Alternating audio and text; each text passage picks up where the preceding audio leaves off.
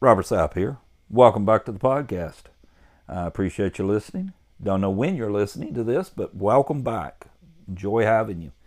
sitting out in my little workshop here. Kind of warm here tonight, August the 6th. But wanted to talk about some scriptures that that's really touched me over the years and has really meant a lot to me. I mean, that could be in anywhere from Genesis to Revelation, but these scriptures are taken from Mark chapter 5,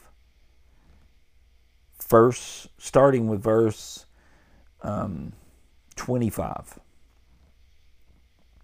Now, this is in the King James Version of the Bible.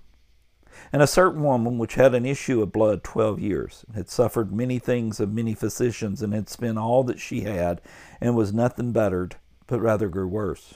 When she had heard of Jesus, came in the press behind, and touched his garment. For she said, If I may touch but his clothes, I shall be whole. Matthew tells us if she could touch the hem of his garment. And straightway, verse 29, Mark 5, and straightway the fountain of her blood was dried up, and she felt in her body that she was healed of that plague. And Jesus, immediately knowing in himself that virtue had gone out of him, turned him about in the press and said, Who touched my clothes? And his disciples said unto him, Thou seest the multitude thronging thee, and sayest thou, Who touched me? And he looked around about to see her that had done this thing. But the woman, fearing and trembling, knowing what was done in her, came and fell down before him and told him all the truth. And he said unto her, Daughter, thy faith hath made thee whole. Go in peace and be whole of the plague. The little lady with the issue of blood. Now, when I read these scriptures, I actually think of my mother. Not that she had an issue of blood. She did. She did fight cancer multiple times. She had an ulcer. Uh, that's not what makes me think of her. But I've always envisioned this lady about the size of my mom, about five foot, less than a hundred pounds, just a little tiny waif of a woman. And she had battled this illness for 12 years. She had spent all of her money at doctor's offices and and wherever she thought she could go to to get some relief, to be made whole, whatever. Because now let's let's back up for just a second and let's look at the culture of the times. The culture of the times back then was during a lady's menstrual period, she was considered unclean and she was not allowed to be in her same house with her husband or her family. If she sat on anything, that was unclean. If she laid on anything, that was unclean. So she was pretty much ostracized while she had her monthly period.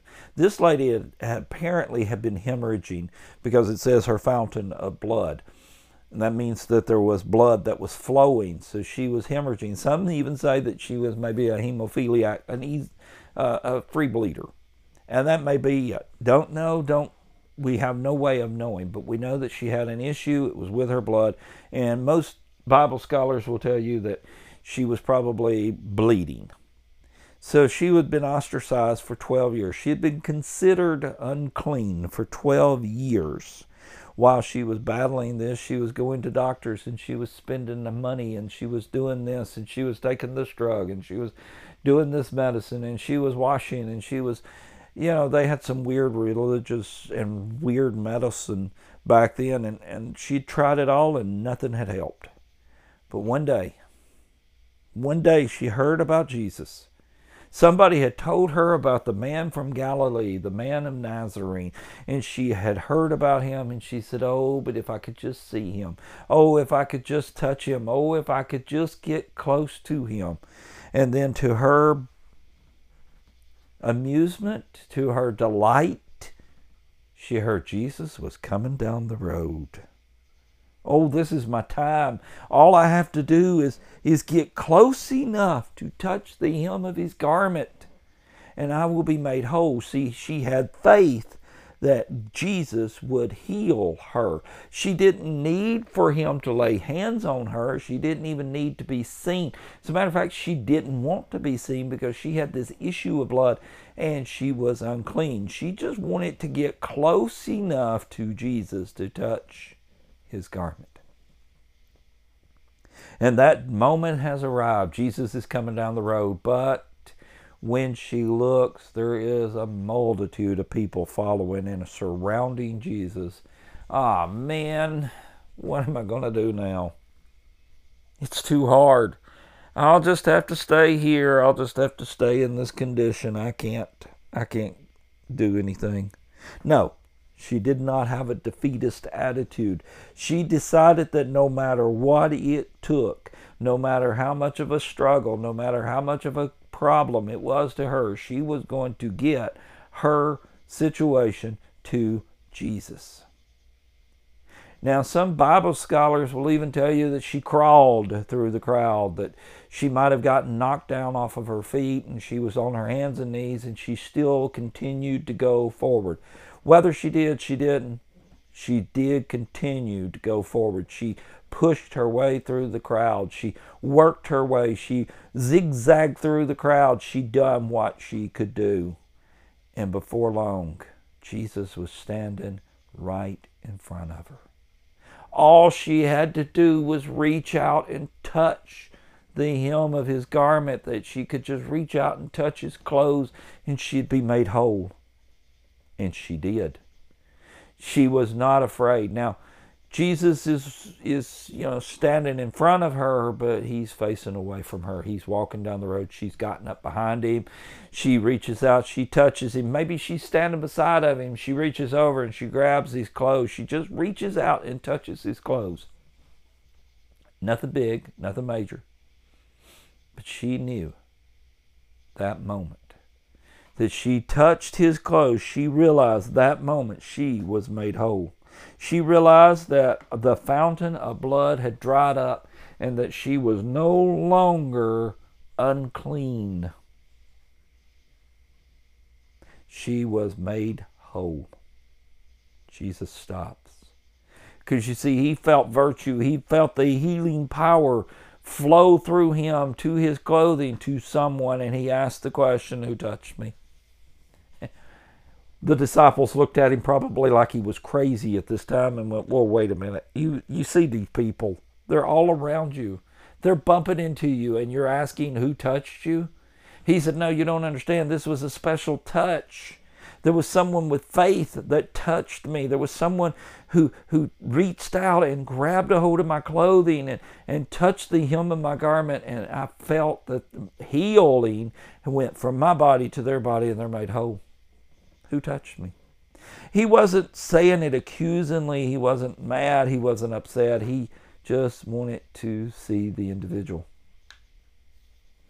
And this little lady, with boldness, some boldness, some fear, reverential fear, I'm sure, also an awestruck fear of, wow, what just happened to me? I've always thought, you know, it was probably like a bolt of lightning, an electricity shock went through her. She says, Jesus, it was me. You see, I battled this illness for 12 years, and I knew that if I could just reach out and touch your garments, that I would be made whole. And I was able to worm my way up here, and I was able to get into the center of this crowd where you are, in the center, and I was able to reach out and touch your clothing, and I, I was made whole. And I believe that Jesus, the Bible doesn't say this, but I've always believed that Jesus smiled at her, and his eyes twinkled and he said, Daughter, which was high praise back then, okay? To be a daughter was, was something special. That was a place of honor in certain cultures, certain sects, certain beliefs. And Jesus was of that belief that women were important, women were special, women are just as important as men. He said, Daughter, your faith has made you whole. Go in peace. He wasn't mad. He just wanted to meet the individual. Now, what does this have to do with us today in this day and age? Well, you know, you, you might be struggling with a problem, whether it's physical or mental or psychological or spiritual or financial or you know whatever you might be struggling you might have had this problem for a while and oh there is no cure there is nothing the doctors can do. You're at your wits' end. Maybe the pain is so great that you're even considering killing yourself, taking your own life to rid yourself of the physical or the mental or whatever the pain, the embarrassment maybe. But hear me, child. Hear me, man. Hear me, woman. Hear me, daughter. Hear me, son. Jesus is still touching. Jesus is still there. He's still reaching out to people and he's still allowing people to reach out to him. And we do that now spiritually through our prayers. But I don't know how to pray. Yes, you do. Yes, yes, you do. If you know how to talk to someone, if you can form a, a thought in your head, Jesus can hear the thoughts of our heart. But if you can talk audibly, and you talk to your best friend or your husband, your wife, or whomever with love and compassion, and you, you are sincere when you tell your children, Good night, I love you, then you know how to pray. Because that's how you talk to Jesus. You talk to him with love and sincerity. You go to him with a contrite heart. You tell him, Lord, I'm sorry. I know I messed up. Boy, how many times I've had to tell him that. And Jesus never says, oh, I forget you.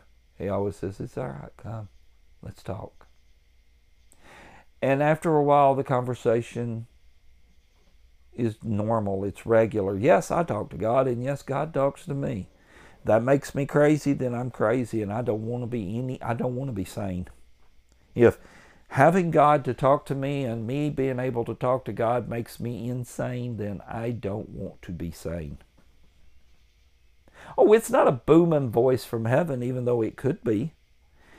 He said he was in the still small voice in Elijah's day. He wasn't in the fire, he wasn't in the earthquake, but he was in that still small voice.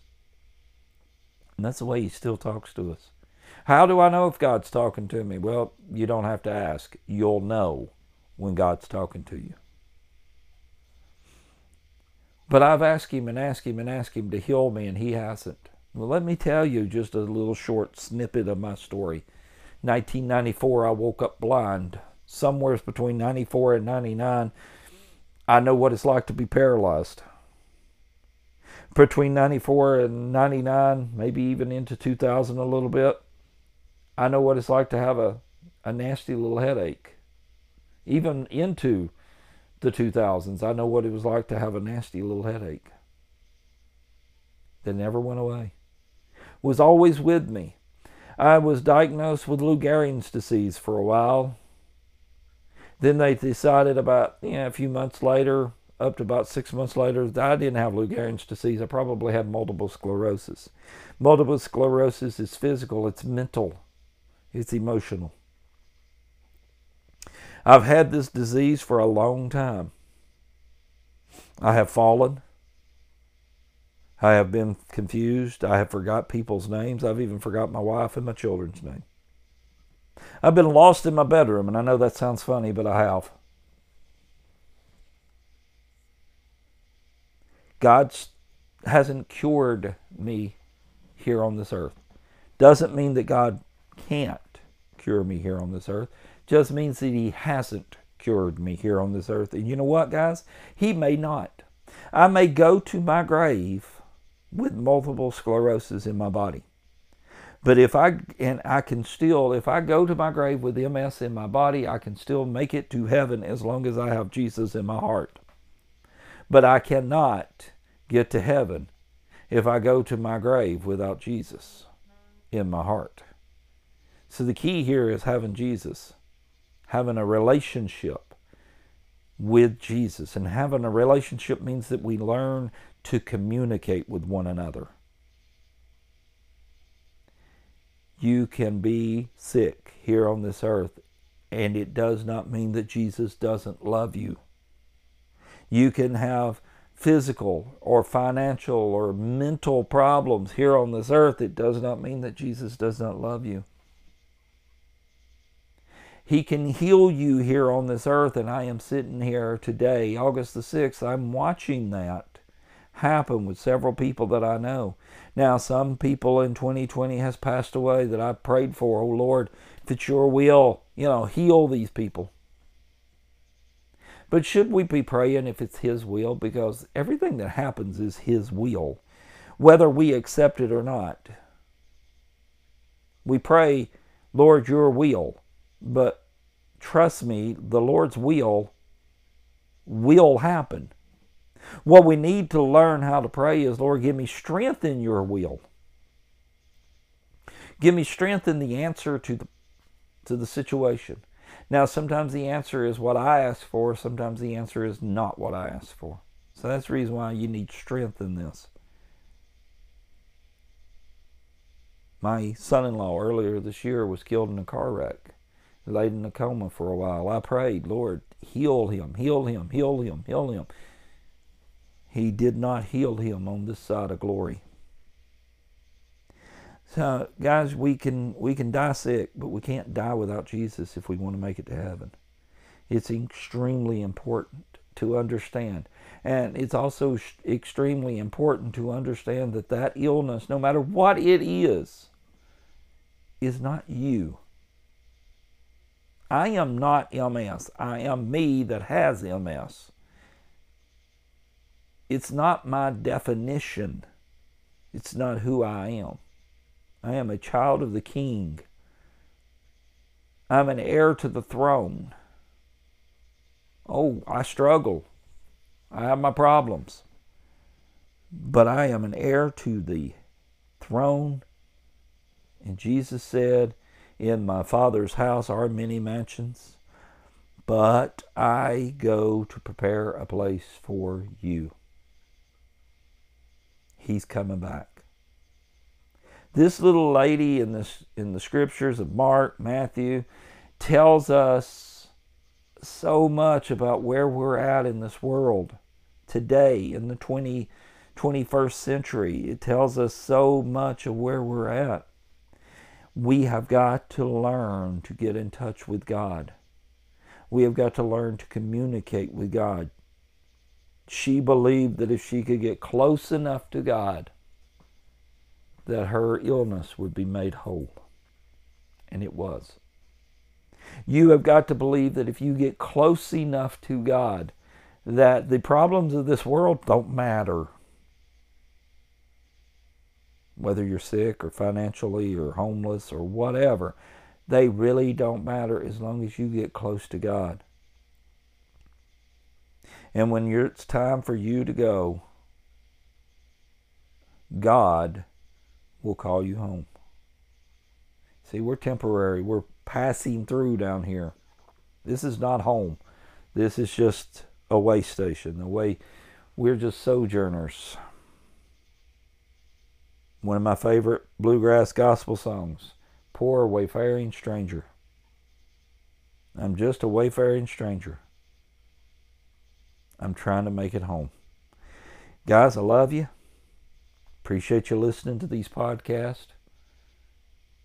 Don't know when you're listening to them. Don't know where you're listening to them at. Don't know what platform you're using. But hear me. It does not matter what I say. It matters what God says. And God says to ask and ye shall receive. To call on him. To come unto him, for he is meek and lowly. Come unto you him, all that are tired and heavy laden, for I will give you rest. Come unto me and take my yoke upon me, for my burden is light and my yoke is easy. Our Heavenly Father, Lord, we thank you for this day. We thank you, Lord, for your many blessings upon our life, Lord, for allowing us the opportunity once again to come and to communicate with each other, Lord, and to communicate with you, Lord. We ask, Lord, that you'll move and that you'll touch, Lord, each and every person that's listening and will listen, Lord, that, Lord, you'll hear their cry like I know you will, Lord, like you have heard mine in the past. Lord, that you'll bless and keep, Lord, until the appointed time, Lord until we can come back again. In Jesus' sweet and holy name we pray. Amen. Love you guys. Thanks for listening. See you later.